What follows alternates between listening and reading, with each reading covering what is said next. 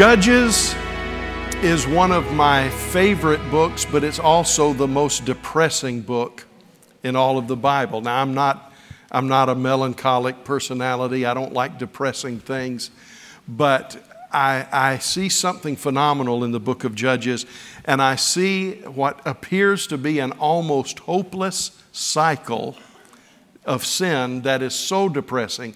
I mean, how many times can you make the same mistake? You know, it's like when I lived in Illinois, I used to go take the boys up to see the Cubs play, and we loved Wrigley Field. We loved the Cubs, but just the Cubs, until just recently, they weren't going. Everything reset in the universe when the, the you know, with the Cubs victory. But, um, uh, you know, my favorite t shirt, Don Zimmer was the manager of the Cubs at the time. And I, I love this t shirt. It said, Oh, relax, anybody can have a bad century. and um, that's, that's, that's kind of the t shirt you ought to buy when you, when you read the book of Judges, only it covered more than a century, probably closer to a century and a half. But it's the cycle of we're, we're doing great, we're, we're serving God and then we grow cold and indifferent we begin to sin. And God deals with us, but we won't repent. So He sends in uh, taskmasters and cruel people to lord it over us. And then we realize how bad we've got it and how, how good we had it.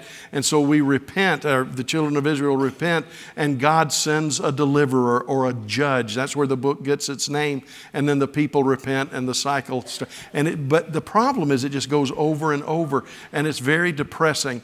But chapter 10 is maybe my favorite chapter in Judges because something unusual happens. Something unusual happens. And you see the cycle, it's the same cycle, but something new enters the mix. In almost every other case, it appears, I'm not saying their repentance was not genuine. You never make that judgment about someone's repentance. But it is true that they just seem to just cycle, just over and over again. But something unusual happened in chapter 10 that I think helps us understand about dealing with disobedience. Now, loved ones, most of the time a sermon preached from a Pentecostal pulpit or, or a, any church that's a holiness church is don't do that. Or if you've done it, stop doing it. And I agree, I agree. But so seldom do we go to the heart of the matter and, and that's why we don't believe that we'll ever break out of the cycle that we're in. Some of us that love God have found ourselves in the same old cycle, the same old stuff. And we do well for months, maybe for years, and then it's just the same thing. Now, it, it doesn't mean we're not growing, but you know, we're growing, but we're also doing this as we grow we're cycling into the same old sins. And, and I'm, I'm not here to fuss at you for that. We all have weak spots, we all have spots of strength. But there's a difference between having a cycle and capitulating to the cycle. And what we want to do is to not capitulate. We don't want to surrender. Now, I think it's wise to realize that you have weak areas and, and, I, and I don't think that it's wise to say, oh, I'm the righteousness of God in Christ. I was an alcoholic for 15 years, so I'm going to go into a bar and it's not going to bother me at all. No, if that's a weakness in your life, you probably need to do your witnessing at Chick fil A or something like that. Um, I've, I've gone into bars for various reasons, never to drink. I promise you, never to drink. Um, usually, to back before cell phones, I had to use a phone or something like that. And I've never gone into a bar where I felt tempted, maybe you ought to get drunk. Or maybe you ought to take, because it's never been a hook in my life. I've never had an issue with alcohol. But to somebody that has had an issue with alcohol, probably walk down to the laundromat to use the phone. You understand what I'm saying? You don't, you don't ignore weaknesses. You don't ignore your, your propensities. And I think it's wisdom to, to play to our strengths and not to our weaknesses. But, um, but what, what we do need to understand is that though God gives us common sense to guard against things, we can also address the cause of the cycle. And that's what I want to talk about today. Let me read this somewhat refreshing story in Judges chapter 10. It's as close as you're going to find to a refreshing story um, in Judges. Most of the victories are left handed assassins, and, you know, it, it's, it's, pretty, it's pretty grisly tale. But in Judges chapter 10, it says, now, now God has been talking to them. It's like God said, I delivered you. Or God, or excuse me, the writer of Judges says God delivered them from, I think it's like seven groups, six or seven groups in the first part of the chapter. And, uh, but then it says that the sons of Israel fell into sin again after God delivered them from all of these enemies. And then in verse 10, then the sons of Israel cried out to the Lord, saying, We have sinned against you, for indeed we have abandoned our God and served the Baals. Now, usually what you find is God having to convince them that's what they've done. But they said, Yes, we, we have sinned against you. We've abandoned our God, served the Baals. And the Lord said to the sons of Israel, Did I not save you? And then he lists all of these nations. He says, They oppressed you. You cried out to me, verse 12, and I saved you from their hands. Yet you abandoned me and served other gods. And here's the shocker. Now, you expect this from Jeremiah because by the time you get to Jeremiah, they have crossed a line. Jeremiah is about are you going to cooperate with recovery? Not can we avoid judgment. Judgment's coming. And the question is can you uh, humble yourself and survive judgment and come back into the land. But here's something that's new to them. The concept was not new, it was clearly spelled out in Deuteronomy. Moses had the children of Israel pass through the mountain of blessing, the mountain of cursing. He said, If you obey me, this will happen. If you disobey me, that will happen. They knew the concept, but now all of a sudden, God begins to fulfill the promises we don't like. See, in Deuteronomy, they were required to say amen to the blessings. And boy, this is hard, but they were required to say amen to the curses.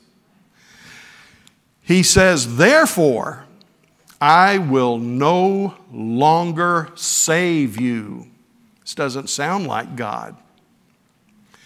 Go and cry out to the gods which you have chosen. Let them save you in the time of your distress.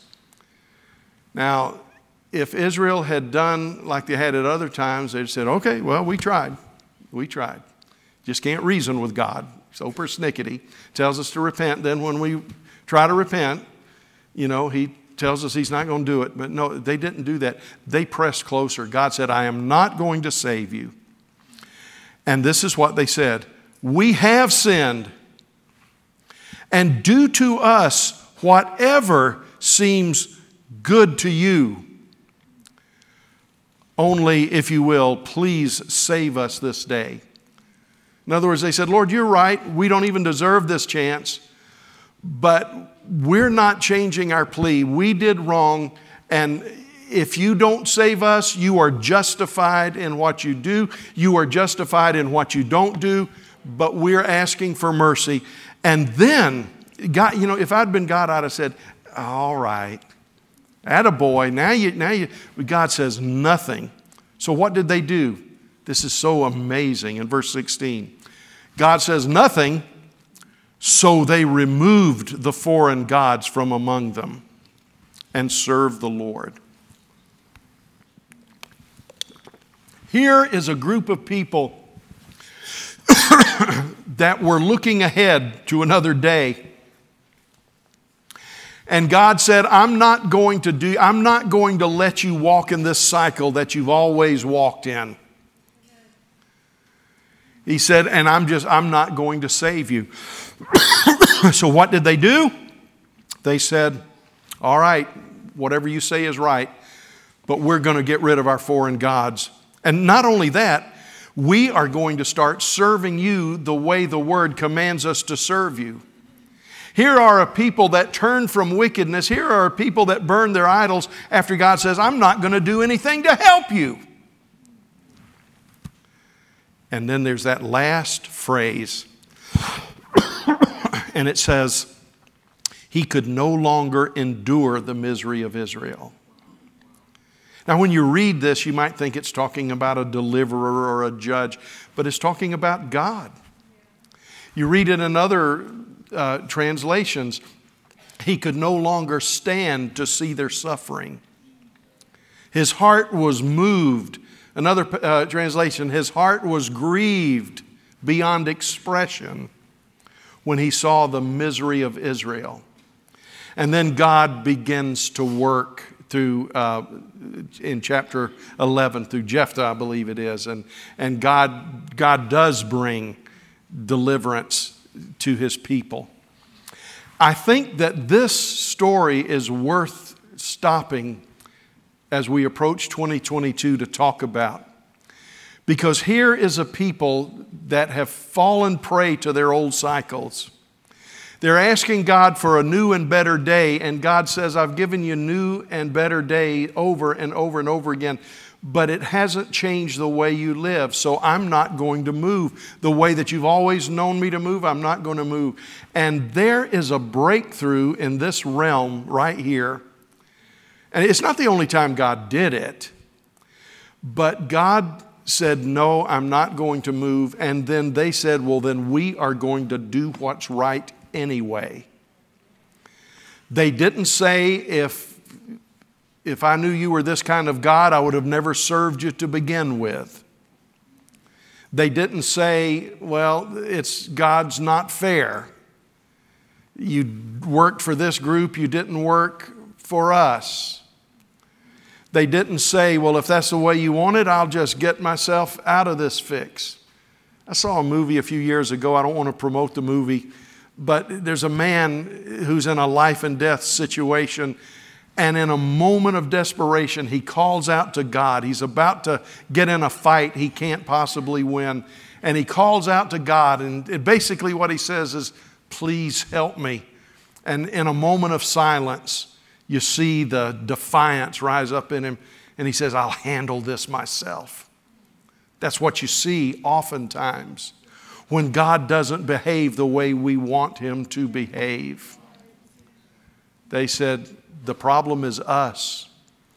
The problem's not you. The problem's not her. The problem's not the denomination. The problem's not the government. And the fact of the matter, there may be plenty of blame to go around.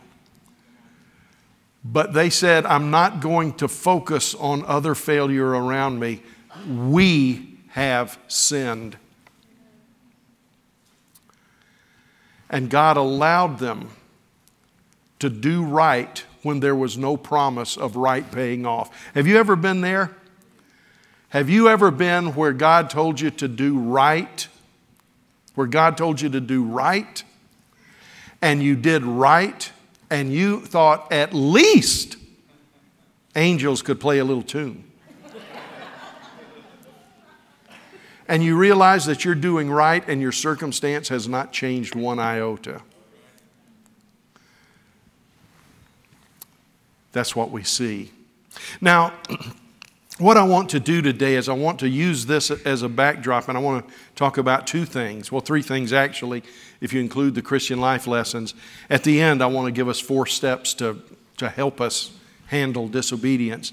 But I want to show you what disobedience can look like, and then I want to give you three examples from Scripture because I believe it is so important as we go into the new year that um, we enter with a pure heart. Uh, it, that doesn't mean perfect. Doesn't mean perfect. It means that it is right. That's what we mean by pure. Um, and we're going we're to, I, I want you to take a quiz today. We're going to find out that when we're in rebellion, our heart generally takes on one of three approaches. And that's what we're gonna, where we're going to spend most of our time. First of all, let's talk about what disobedience looks like. Number one, disobedience can be unintentional. Um, there, you know, I, have always been disturbed by people who teach that one sin is as bad as the other one sin will separate you from God as, as any, you know, any sin will separate you from God. Any sin will send you to hell. And I understand the theology behind that. What they're saying is that sin is sin. and sin is a, a lack of perfection uh, in the eyes of God. I understand that. In that sense, every sin is alike. In that sin, uh, speeding intentionally is as bad as robbing a bank, in, in that sense of the word. We've all sinned and come short of the glory of God. But the Bible does not teach that all sin is equal. There was sin that warranted, under Israel's law, a death penalty. There was sin that that warranted restitution. And even in restitution, there was a breakdown of things. If you stole because you were a thief, you had to pay back this much. If you stole because your children were hungry, you had to pay back this much. God understood the difference. And we need to understand that though sin is sin, and we ought not treat any sin lightly, we do need to understand that if we go outside and Pastor Justin has had his license plate stolen, that's a sin. It's a sin that we've stolen his license plate, but it's not nearly the sin as if we shot him and took his life. So we need to understand that though there are degrees of sin, there is that sense that sin is sin, but it goes to a deeper matter, and it is this.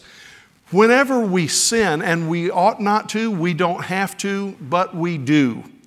When we sin, an important question that has to be asked is what is the condition of our heart? Not, not in order to excuse our sin, but to understand our process out of that sin. David Wilkerson said this. I was a student in, in, in uh, college, and I got to hear him at a crusade, and he said something. It was the first time I heard it, and it, it, it didn't rattle me. It just, I really had to process. It took me a while to process. He, he preached a message on Samson, one of the best messages I've ever heard, maybe the best message I've ever heard on my life, on the life of Samson and his sin, his compromise. And he talked about not the sin as much as the recovery. How can you recover from, from sins like this? He said this, was, uh, this would have been uh, in the late 70s.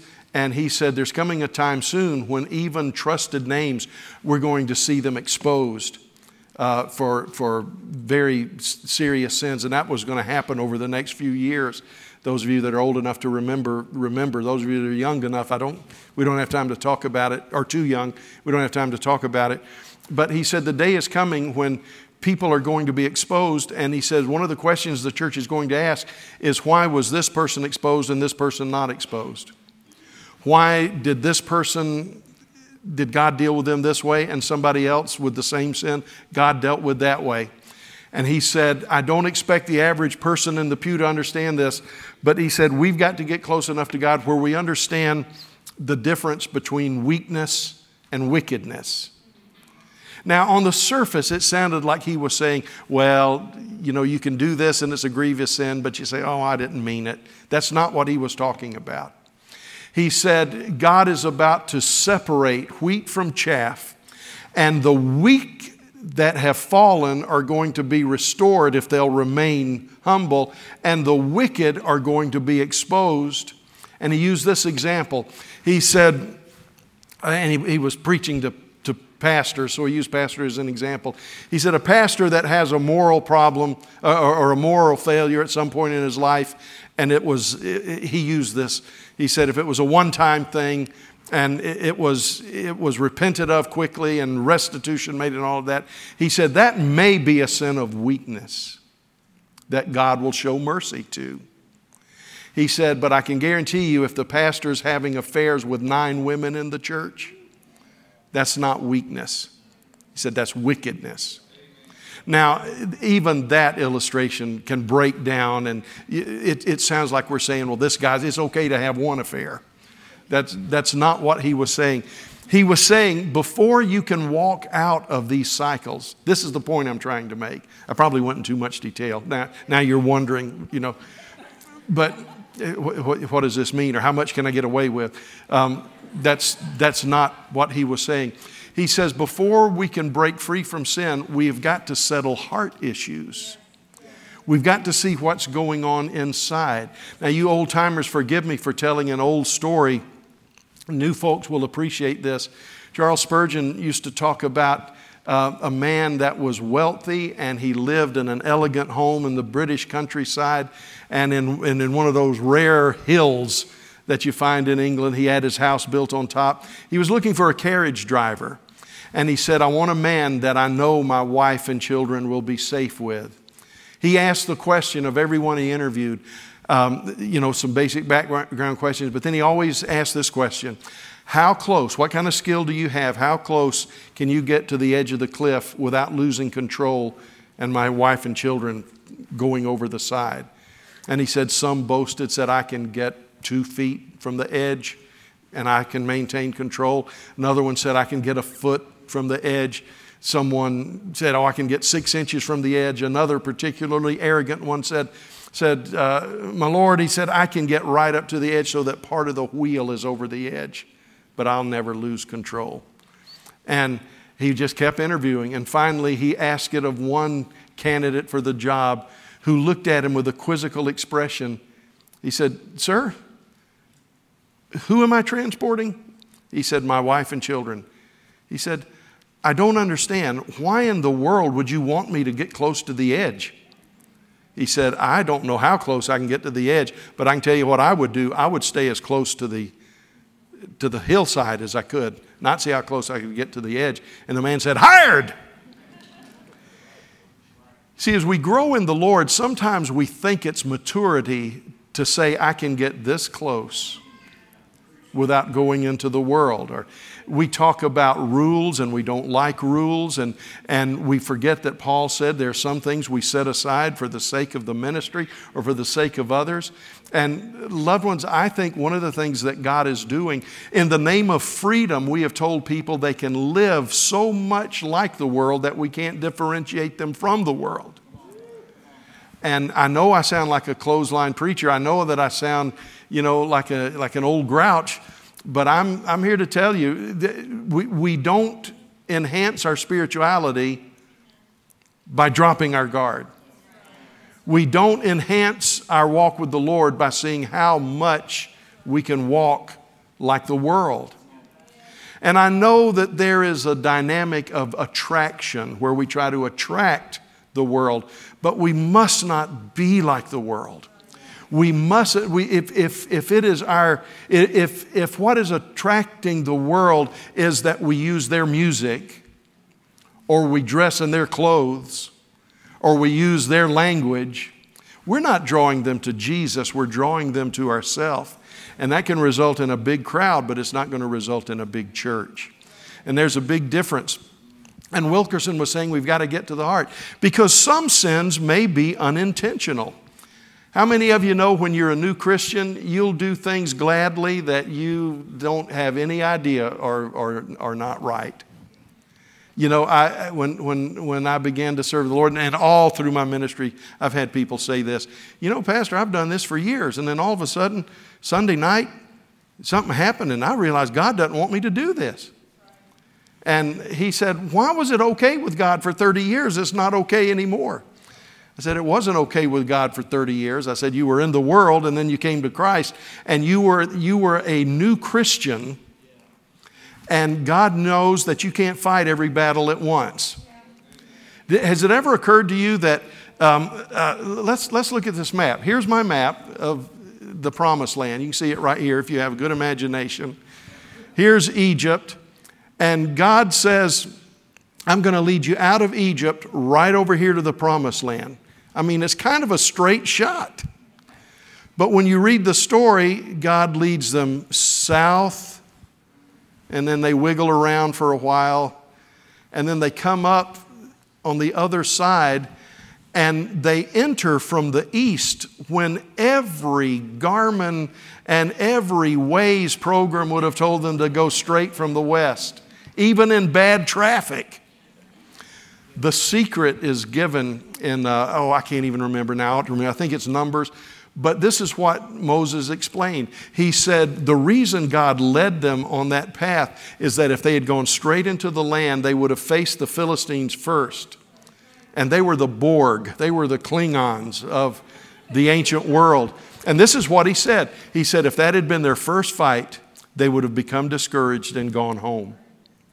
So he sent them around, and, and Gilgal was not an easy place to go. Jericho was not an easy enemy, but they didn't have the ferocity and the intensity and the fighting nature that the Philistines did. So God said, I'm going to give you an easier battle first, and then you'll work your way across.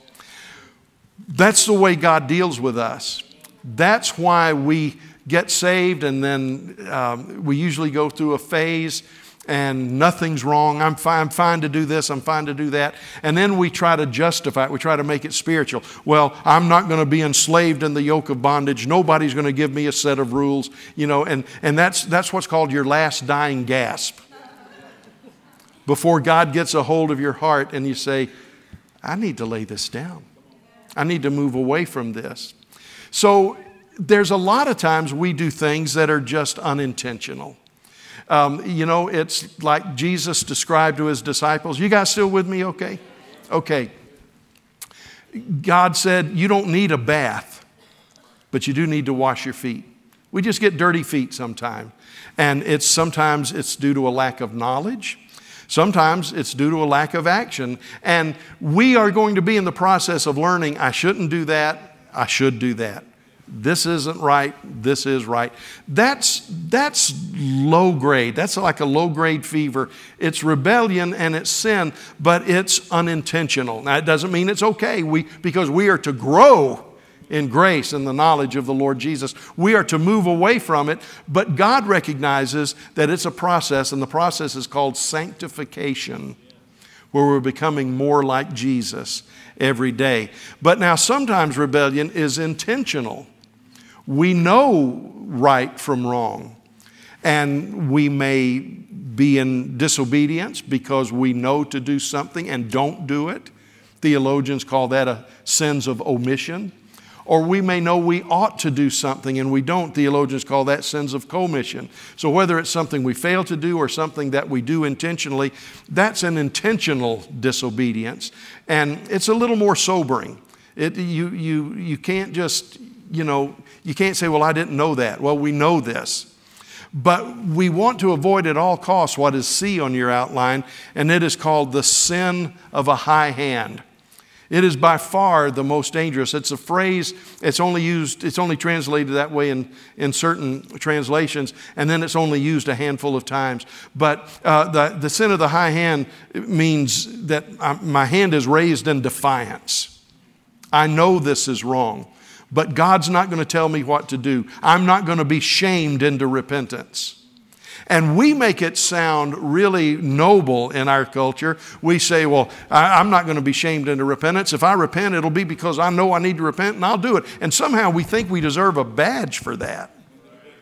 But it's the sin of the high hand. Now, let's move to the second part. Three examples before us. I'm going to give you three examples of nests that rebellion and disobedience can live in. The nests are of our choosing, of our building, and I'm not going to, we're not going to have a quiz at the end. At the end, we're not going to say type one of rebellion over here, type two over here, and type three over here. And if you're bad type three, go outside so if the lightning hits you, it won't affect the electronics. No, we're not going to do that.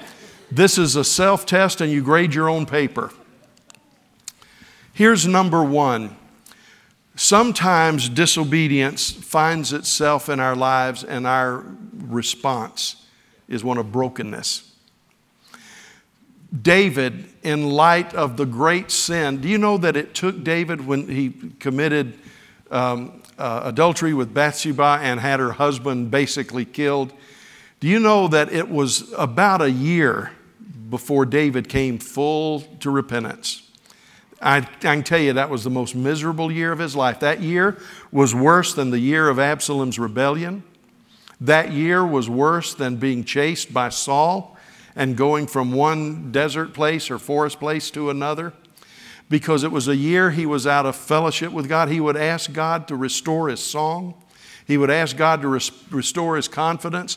He came to the point where he realized that this sin is bad. He said, Against you and you only have I sinned. David wasn't saying, Well, I didn't mistreat anybody else, it was just you. David was saying, With all the evil that I did, I sinned against Bathsheba. I took her husband. I, I, and there's every indication that they loved each other. There was no reason for that, no justification for it. David was uh, the, the, the initiator and, and the enabler of the murder of her husband. Uh, in fact, if we had time to talk about it, we, we don't. Part of the rebellion of Absalom, so many prime names came alongside Absalom because they were from the family of Bathsheba and that, that family had been sinned against. He knew he had let Israel down. But he said, in, all, in spite of all of that, with all of that evil that I did, the worst thing about it all is that I sinned against you. I broke not only your law, but I broke your heart. But this is what he said He said, Wipe out my sins, blot out my transgressions, make it as though it had never happened. Why? He said, because you have promised to always welcome a spirit that is contrite and a heart that is broken. Loved ones, if we want to deal with our sin by, by negotiating, we'll never be really free. If we want to deal with our sins by explaining, well, if I had a better wife, I wouldn't have committed adultery. If I'd had a better husband, I wouldn't have cheated on him if, if my parents hadn't been so dumb, I wouldn't have smoked pot. You know, if, if you want to negotiate through your problems, you, you, may, you may get legal forgiveness, but you'll never get freedom. And, and David said, You have never turned away someone that comes to you broken. You've never turned away someone that comes to you in contrition. And we know that David, uh, that, uh, that Peter failed. We know he failed. Boy, every every Easter, my word, he's got to hate Easter in heaven, at least the way we celebrate it, because we pick on him. Man, I, I, in fact, I don't know, but I've wondered sometime if Easter in heaven was the least enjoyed holiday of the apostles because of the way we brutalize them. I know that's not true. I've just asked the question. You know, poor old, poor old Thomas. Doubting Thomas. Doubting Thomas. Doubting Thomas. Well, what do you know about Thomas? Well, I know he was a doubter. You know, he doubted. But what we don't know is that on two occasions, uh, Thomas, when nobody else was going to follow Jesus, Thomas said, Let's go. Let's, if it means we die with him, we die with him. I mean, you can, you can have two heroic, courageous moments wiped out by a bad Sunday. And I'll tell you something else about Thomas. He got over his doubt in one service. Some of us are going to counseling for 15 years to get over our anger with the church or our anger with our spouse or whatever. Uh, he might have been a doubter, but he was, he was over it quickly, you know. Well, it's the same way with Peter. Peter, and I'm not putting down counseling, we all need counseling. Uh, all of us need counseling at some time or another. But Peter was so arrogant Everybody failed Jesus, but he's the only one that said, I won't fail you. And Jesus, Jesus understood what was going on. He said to the disciples, I have prayed for you. Satan has desired to have you all, plural. Satan has desired to have you all that he might sift you like wheat. And then he said, But I prayed for you. But it's interesting that when he said, I prayed for you, it goes from plural to singular, and it's like he points at Simon Peter. He said, It'd be like me saying, Y'all, it's going to be a tough year coming up, but I'm praying for you. And Justin, I'm praying your faith doesn't fail. You know, Justin would be, you know, Jesus understood what was going on. And the next time after he denies Jesus three times, just like Jesus said, the next time he sees Jesus is on the seashore. Jesus has resurrected from the dead, given them the miraculous catch of fish. And Jesus is cooking breakfast. Come and dine. And Jesus asked him three times, Do you love me? Now, I always thought that, well, maybe he asked him three times because he denied him three times. You know, like, well, let's see how it feels, Peter. Do you love me? Do you love me? I said, Do you love me? You know, no, it wasn't that. I, I, I, and then I thought, well, Jesus asked until he was satisfied that Peter loved him, but Jesus knows all things. Jesus didn't ask three times and then say, okay, you've convinced me. No, i tell you what was going on, I believe, on that shore It was of vital importance. His ministry depended on the fact that Peter knew he loved Jesus. Failure can rob you of all perspective, even perspective that helps you. I believe that Jesus kept saying, Peter, do you love me? Because he knew Peter's heart. He knew, see, the Bible doesn't say that Jesus saw it, but after his denial, Peter went out and wept bitterly. Jesus knew what was going on in this heart, and Jesus never turns aside brokenness and contrition. And I believe he kept saying, Simon, do you love me? Because it was important for Simon to come to the point where he realized that I am forgiven. I am forgiven. Jesus knows that I love him. See, first time, Peter, do you love me? Yes, Lord, I love you.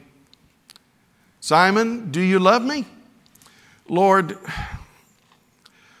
oh, this is about that denial. Yes, Lord, I love you. And when he asked him the third time, the scripture says that Peter was grieved. And I know there are some things about the wording Jesus used, but we just don't have time to deal with it. Peter was grieved. There's that love word, grieved. He was grieved that he asked. And Peter, if he had been like us, you know what he would have said? Lord, I see where you're going. I said I loved you. I said I wouldn't fail you, but I did. I said I wouldn't deny you, but I did. I guess I don't love you after all. But Peter came to a moment of Holy Ghost realization. He looked at Jesus with the failure of his denial, the failure of his arrogance, the failure of his prayerlessness the failure of his presumption, and he stuck his head above all of that and said, Lord, you know all things. You know that I couldn't even pray for an hour in the garden. You know that I said, everybody here will fail you except me, and I was the first to fail you. You know that I would deny you three times when I had an opportunity to let my light shine, and I wouldn't, and I didn't. You know all of that. But Lord, you know that in my heart, in spite of my failure, and it was my failure, in spite of my sin, and it was my sin. Lord, you know, in spite of this, I love you. And Jesus didn't say, All right, we'll see. No, it was like Jesus didn't even need to respond. It was like, it was like the light of realization had come on in Simon. Are, are, you, are you with me? And it was so powerful. You see, this is what can happen when you and I disobey and we are broken over it. it was so powerful that in the book of Acts, when Simon Peter was preaching to one of the most hostile crowds imaginable, here this man that denied the Lord multiple times he had the audacity because he knew that he loved the Lord and he knew that Jesus had forgiven him. He looked out at that crowd. The man that denied Jesus looked out at that crowd. And how does he begin his sermon or bring it to a conclusion?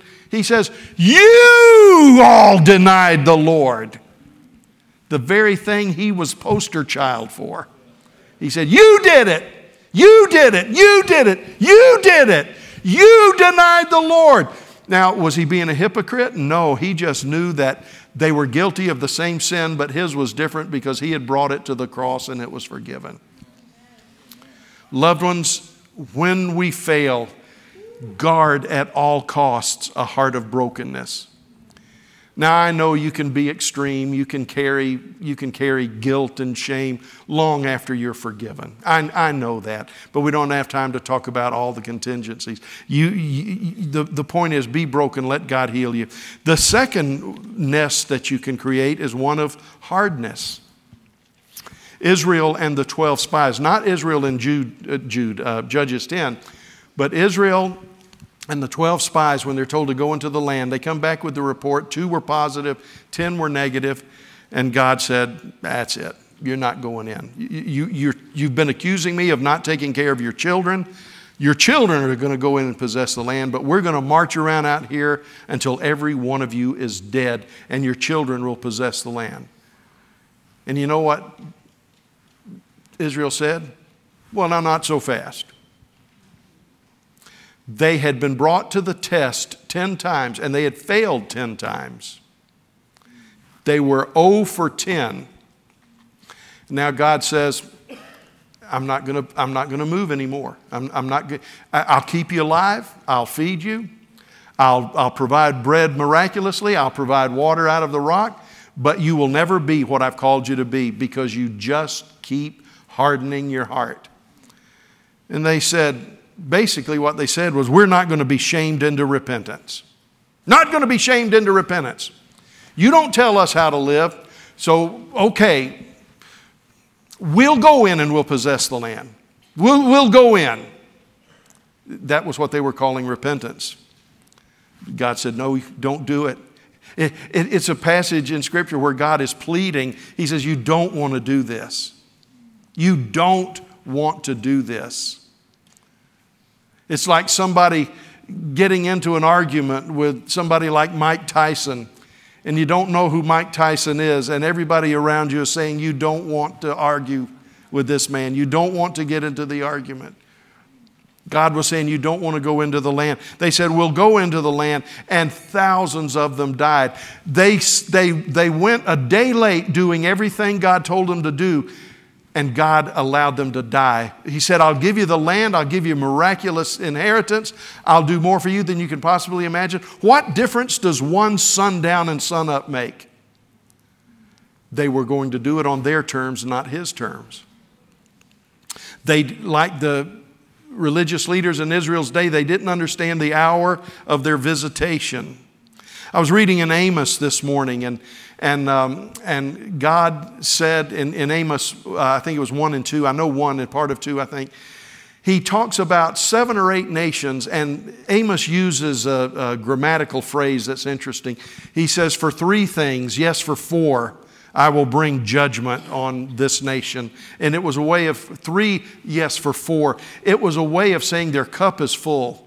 It's not just that they did these things, but they're overflowing.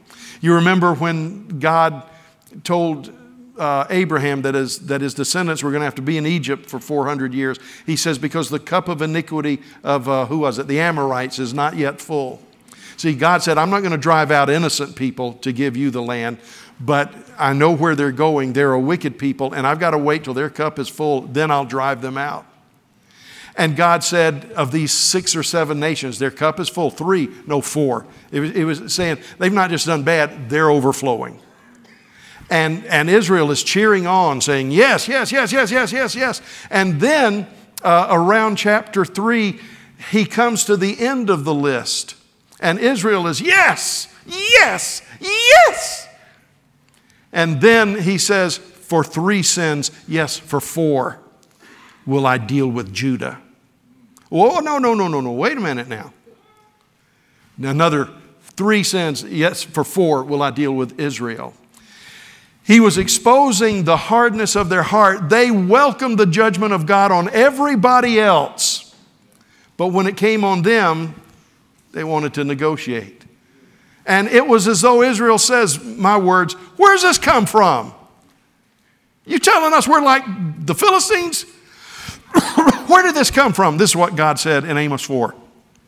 I gave you cleanness of teeth. Now, the American Dental Association would love that. But he said, when I gave you cleanness of teeth, what he was saying is, your teeth were clean because there was no food to eat. He said, I gave you no water to drink. You had to travel to another town to get water. All of this was my judgment. He said, I sent blight and mildew. And after every one of these things, he says, But you would not return to me, but you would not return to me, but you would not return to me. I sent plagues, but you would not return to me. I sent unnecessary wars where your young men died unnecessarily, but you would not return to me. he said, I just. I've def- I wanted to give peace to your cities, but I'm sending destruction to your cities, and there's no peace, there's no prosperity, there's no blessing in the cities. Why? Because you would not return to me. See, loved ones, I, am not, I, I'm, I'm not saying that, that we as a people, that we as a church, and, and I'm not trying to shirk off anything the Lord's convicting you of, but I'm just talking about this isn't a message where I'm saying the church is guilty of this.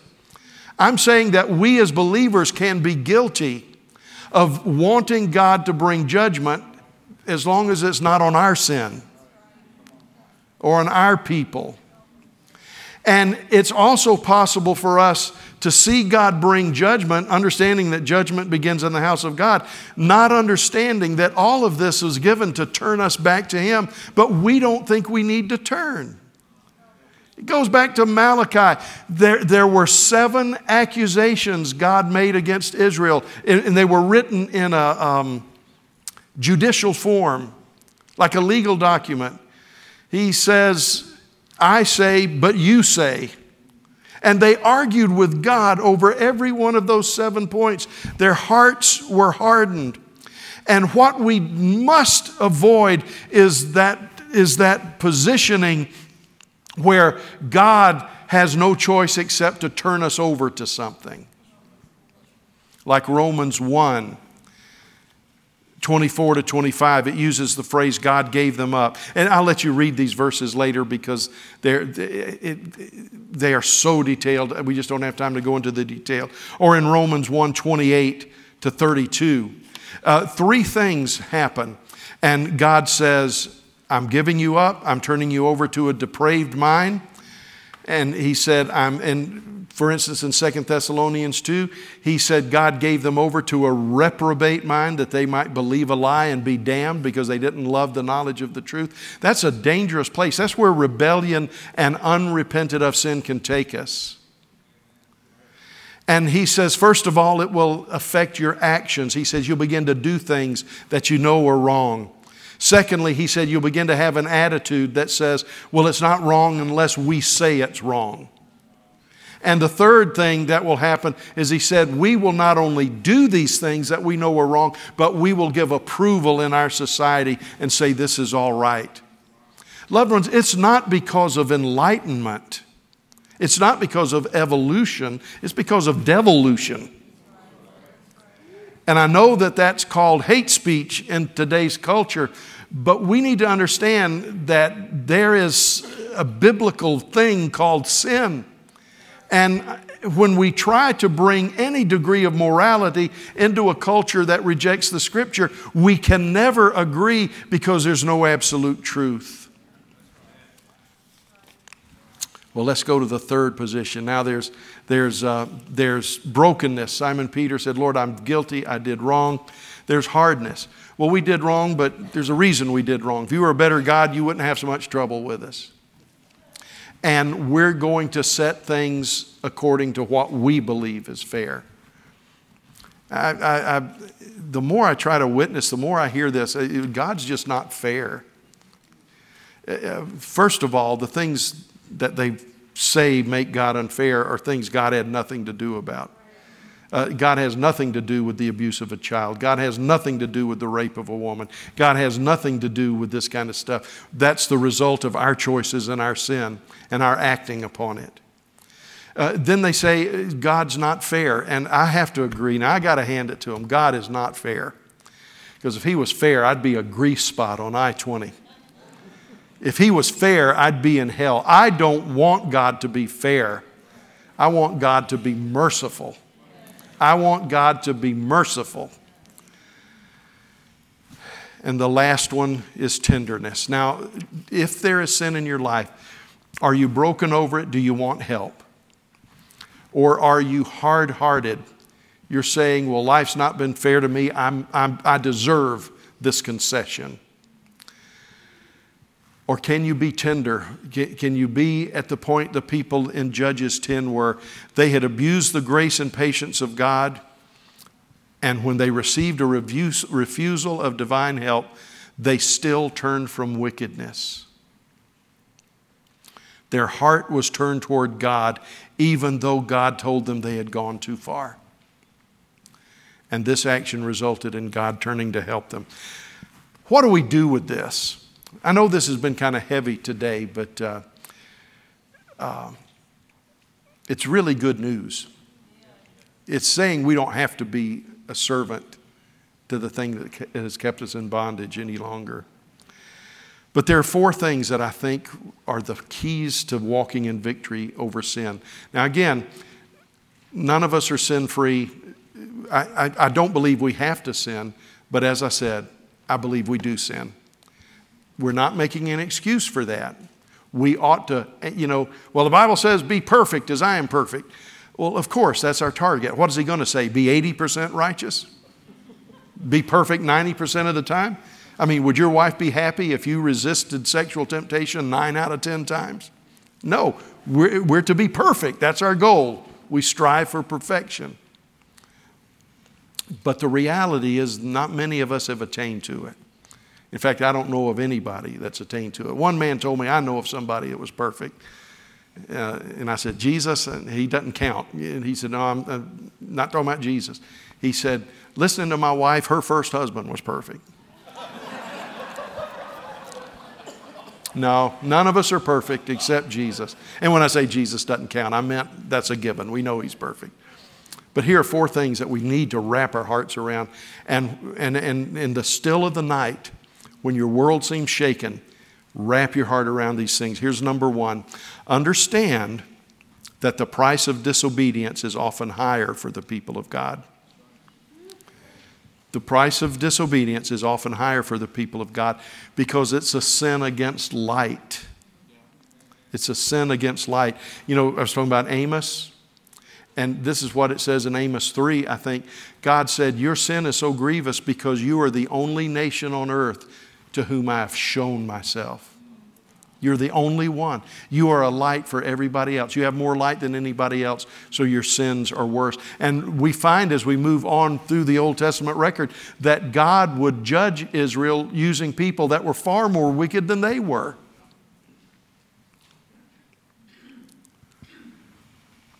It's a sin within covenant.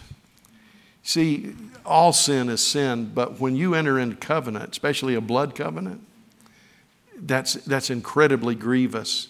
It's the idea of grieving. Secondly, okay, understand, and now hear me, understand that God's dealing with your sin may seem harsh, but can I tell you that's a, actually a sign of His love? In Hebrews, it tells us that we're not to be upset when God deals with us for our sin. We ought to be terrified when He doesn't deal with us.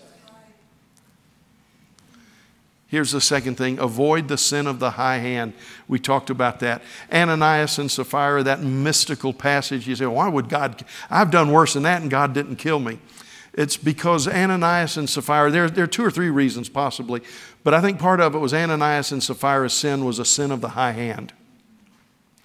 They knew what they were doing, they plotted and planned it. And when Peter said, You've not lied to men, well, of course they had. He said, You've not lied to men, you've lied to God. Why has Satan filled your heart to lie to the Holy Spirit? Loved ones, without taking the 30 minutes it deserves to explain that passage, basically what he was saying is you've sinned with a high hand. When you know right from wrong and you are challenged, Peter, Peter said, Now, has this happened? Did this happen? That was their chance. That was their chance to say, well, no, no, no, no. That's it. Let me set the record straight. That Peter challenging them was God's giving them grace to turn from their sin. That's why I tell people, not because I'm the preacher, but I take this attitude when I'm in the congregation. Anytime you're in church and the Holy Ghost deals with you about something, don't run from it. Humble yourself. Let me tell you, we I do have this concern about our church. We know a lot, but we don't have a lot of people that come to the altar. We, we take our knowledge from here and we take our conviction from here and we say we'll deal with it. But, loved ones, if the Holy Ghost is striking your heart now, that's the time to turn to God. You say, well, when wouldn't we know if revival comes? Well, I think we've had several revival moments through the years, but I will not be satisfied until we go long past service time with people in the altars. And loved ones, we have, we have become sophisticated savages where we want someone to point out possible flaws. And then we'll take it home and analyze it. If we don't like it, we'll go to another church or watch another guy on live stream. But, loved ones, I want to tell you the book of Acts account is they came to the presence of God, they came together, and they fell on their faces till the deed was dealt with. And I, I, you say, Pastor, you, you're fussing at me. I'm fussing at all of us. We have got to stop treating this as though we put in our two hours weekly and we check it off. And we've got to understand that when the Holy Ghost comes and begins to speak to us, that's the time to, I mean, it's the time to crawl to the altar if you need to. And I'm saying from pastors all the way through the congregation. The sin of the high hand. They knew it was wrong. They were confronted by God through Peter and they held to their lie. And he said, God is going to deal with you for the sin of the high hand. Back in the 80s, I think it was, 70s or 80s, Judson Cornwall wrote a book. It's been that long since I read it. But the name of the book was From Incense to Insurrection. And he talked about the children of Israel in the wilderness and how they went from whatever you command us, we'll do, to building a calf. And it was called Incense to Insurrection. And on the cover was a, was a very clever drawing of a hand that was lifted in praise to God. And then the artwork showed it morphing into this from incense to insurrection. From incense to insurrection. And loved ones, we must not give sin a home in our heart because it will harden our heart and we will find that eventually, if we're not, I'm not saying it happens to everybody because this is a serious, serious thing. It doesn't happen to everybody. But you can morph from I'll, I'll accommodate my sin to, to a place where God turns you over to your sin. You say, I, I just don't know if I believe that, Pastor. Well, I'll just, you, let, just let you be wrong. No, I'm teasing, but I tell you what I do know.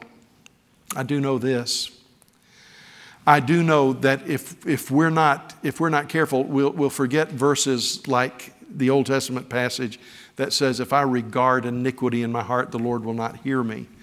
Now, I, when I grew up, I thought that meant if there's sin in my heart, God isn't going to hear me. And I had a dilemma because I knew I'd failed God through the week. And there I was on Sunday night altar call, wanting to call out to God for help, but He's not going to hear me because I'm regarding sin in my heart. But that, that passage does not mean if I have sin in my heart. If, thank God he hears us if, even with sin in our heart. You say, well, the Bible says we know that God does not hear sinners.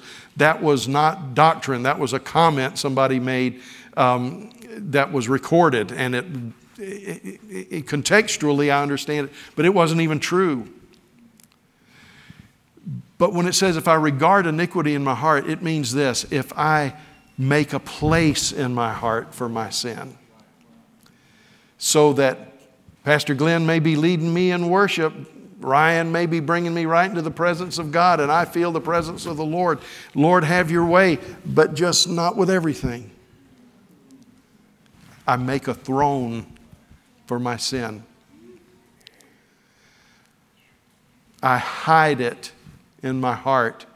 God said, If you come to me with your hands lifted, and your mouth singing, but you have no intention of dealing with your sin, he said, Don't think that I'm going to answer your prayers. Now, sometimes he does out of mercy, but we're traveling a dangerous road. I love what PD said a while back, and it's, it's boy, it's been a life changer for me. Um, and I may not be doing it justice. I don't know if PD's here today, but he could, I ought to call him up to say it, but he doesn't know what I'm talking about. But he said, he said, no matter how long you've been on the road, no matter how far down the road you've gone, you're still just a few feet from the ditch. And that taught me, that taught me that we, it doesn't matter if I'm young in Christ, old in Christ, if I'm a young man or an old man, however long I've been on this road, I'm still a few missteps from the ditch. And we need to be careful. So avoid the sin of the high hand. Number three, take hope because judgment's not always terminal. There was a situation in Corinth that was so bad, so bad, that Paul said, You people aren't dealing with this. It was a sexual sin in the church. He said, You are even take, he said, You're puffed up over it.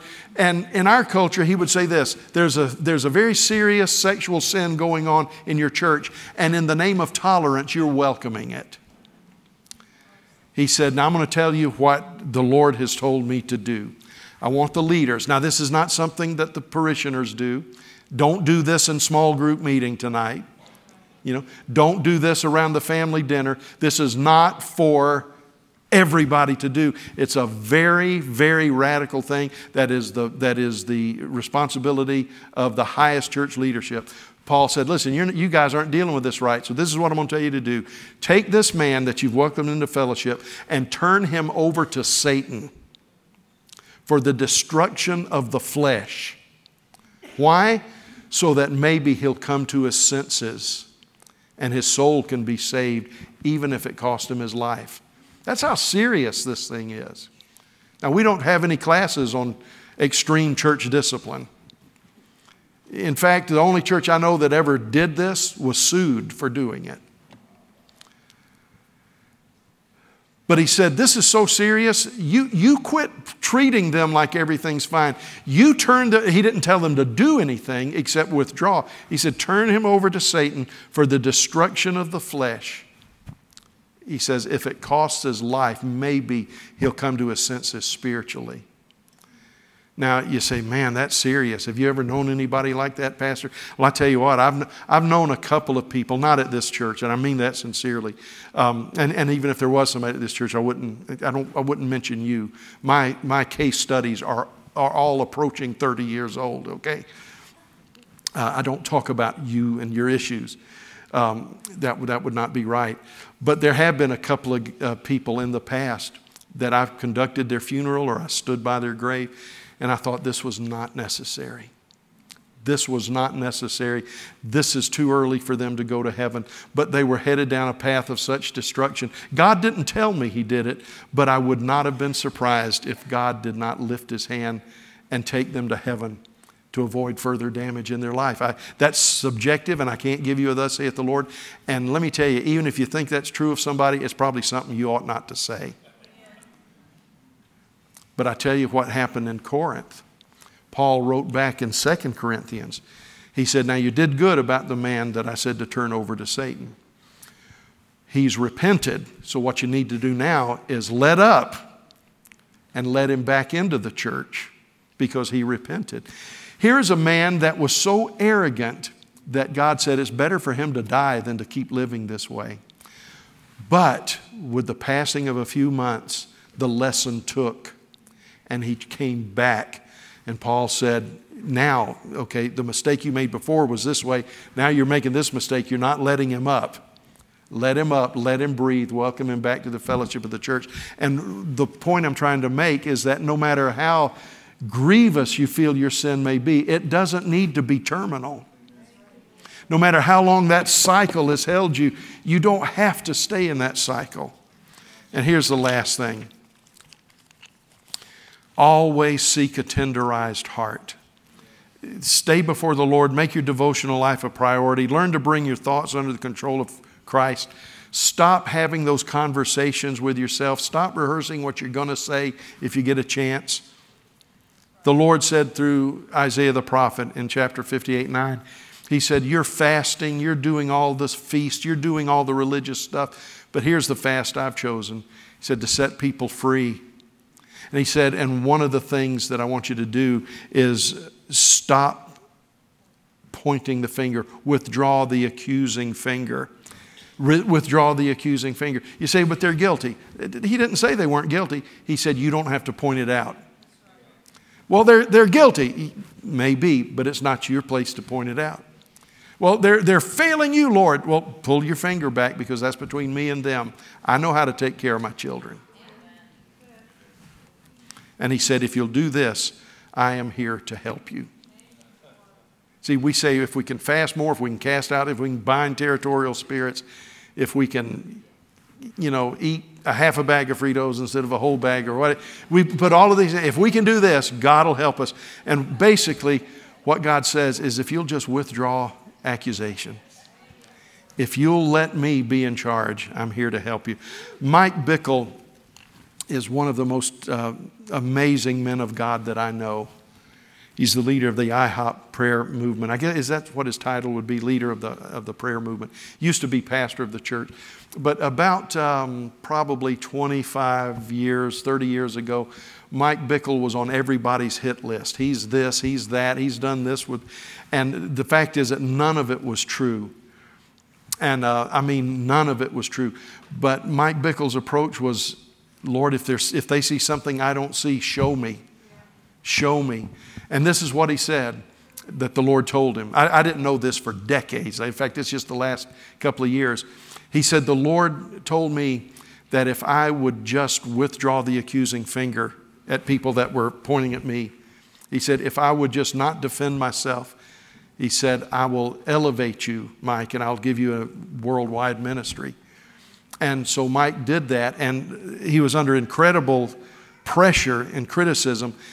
And he said something over and over again. Let's say, for instance, that Justin was just saying I was this, that, and the other, just horrible things. When somebody would come and say, What can you tell me about Justin Smith? Even if I knew Justin was a, was a snake in the grass, lower than snake dung, I mean, just a bad guy.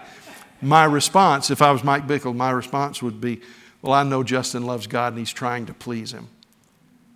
Talk about letting him off the hook.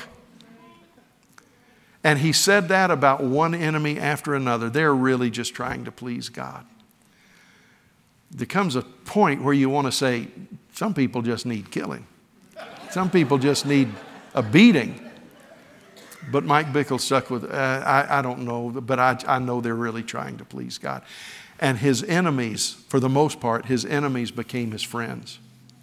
And God validated his life because he said, None of us are beyond reproach, and none of us, none of us can afford to be with a hardened heart. None of us can. Um, I made a statement in a class I was teaching I'm getting up so you'll think I'm quitting. And uh, I made a, a, statement in a, in a class I was teaching, and this is what I said to a group of young men, and you could tell that most of them were pastoring little churches. And I said, I think the best pastors, I said, I said, the problem right now is we train men and women to be CEOs. We teach them to be business leaders of a ministry, and they don't have pastors' hearts in many situations. And I said, I want you guys to understand that the best hearts for pastors are very tender hearts. You're very vulnerable. And um, somebody said, Well, if you're tender hearted, you're going to get the snot stomped out of you. You need to toughen up. And I said, You can toughen up, but you've got to decide are you going to pastor your, your church with a tender heart or are you going to pastor your heart with a hard heart? Your, your church with a hard heart. I said, No. I said, God made you the way He made you for a purpose and you will not be a better pastor with a hard heart.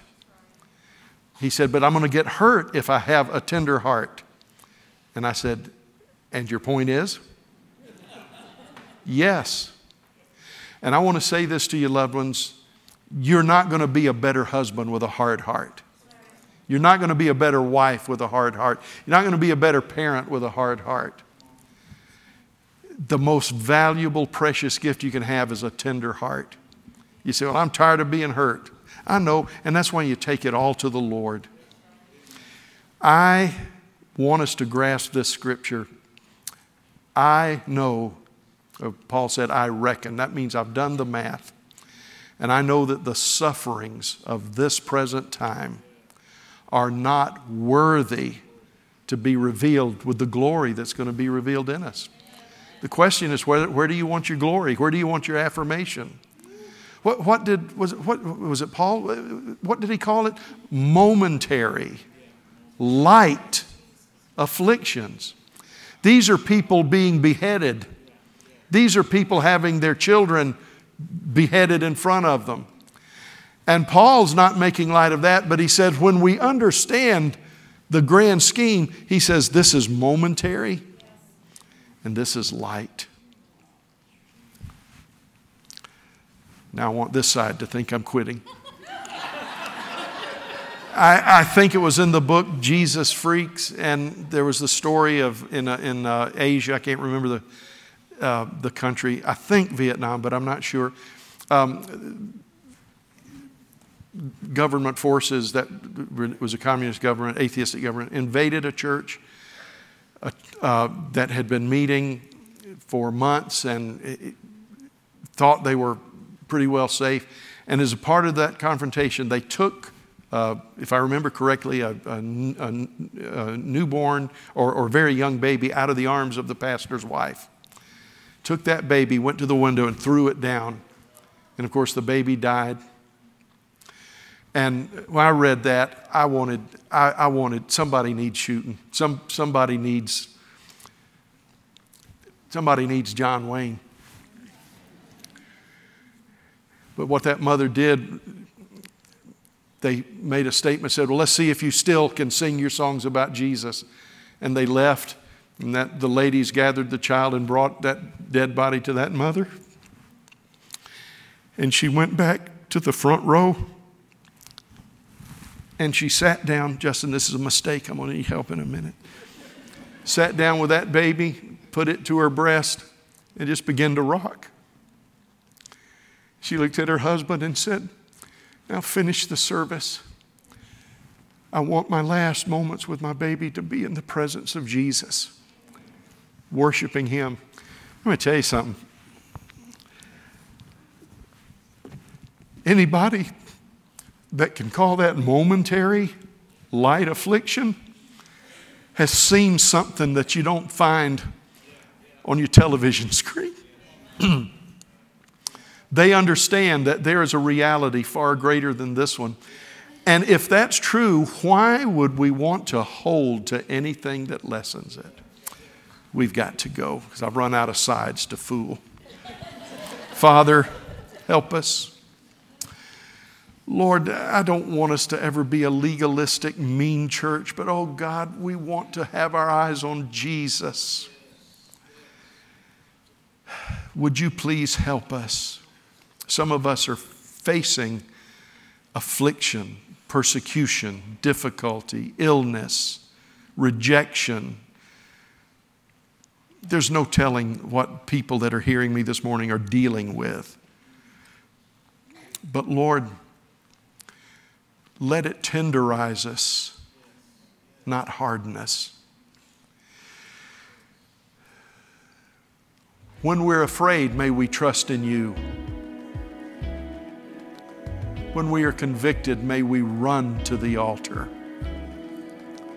May we stop drive by churching, where we drop in to get a little something and then go home as though we've encountered nothing. I pray for you, Lord. Fill our altars again. Oh, I know our people are growing and they're dealing with sin. I, I know that. But Lord, I don't want us to get so comfortable with dealing with something from a distance that we forget the victories that are won on our face before you. I know there are people because of distance, they're on, they follow us on live stream. They can't be here, but they can make an altar at their home. Lord, may we learn to deal with what you are choosing to deal with. In Jesus' name.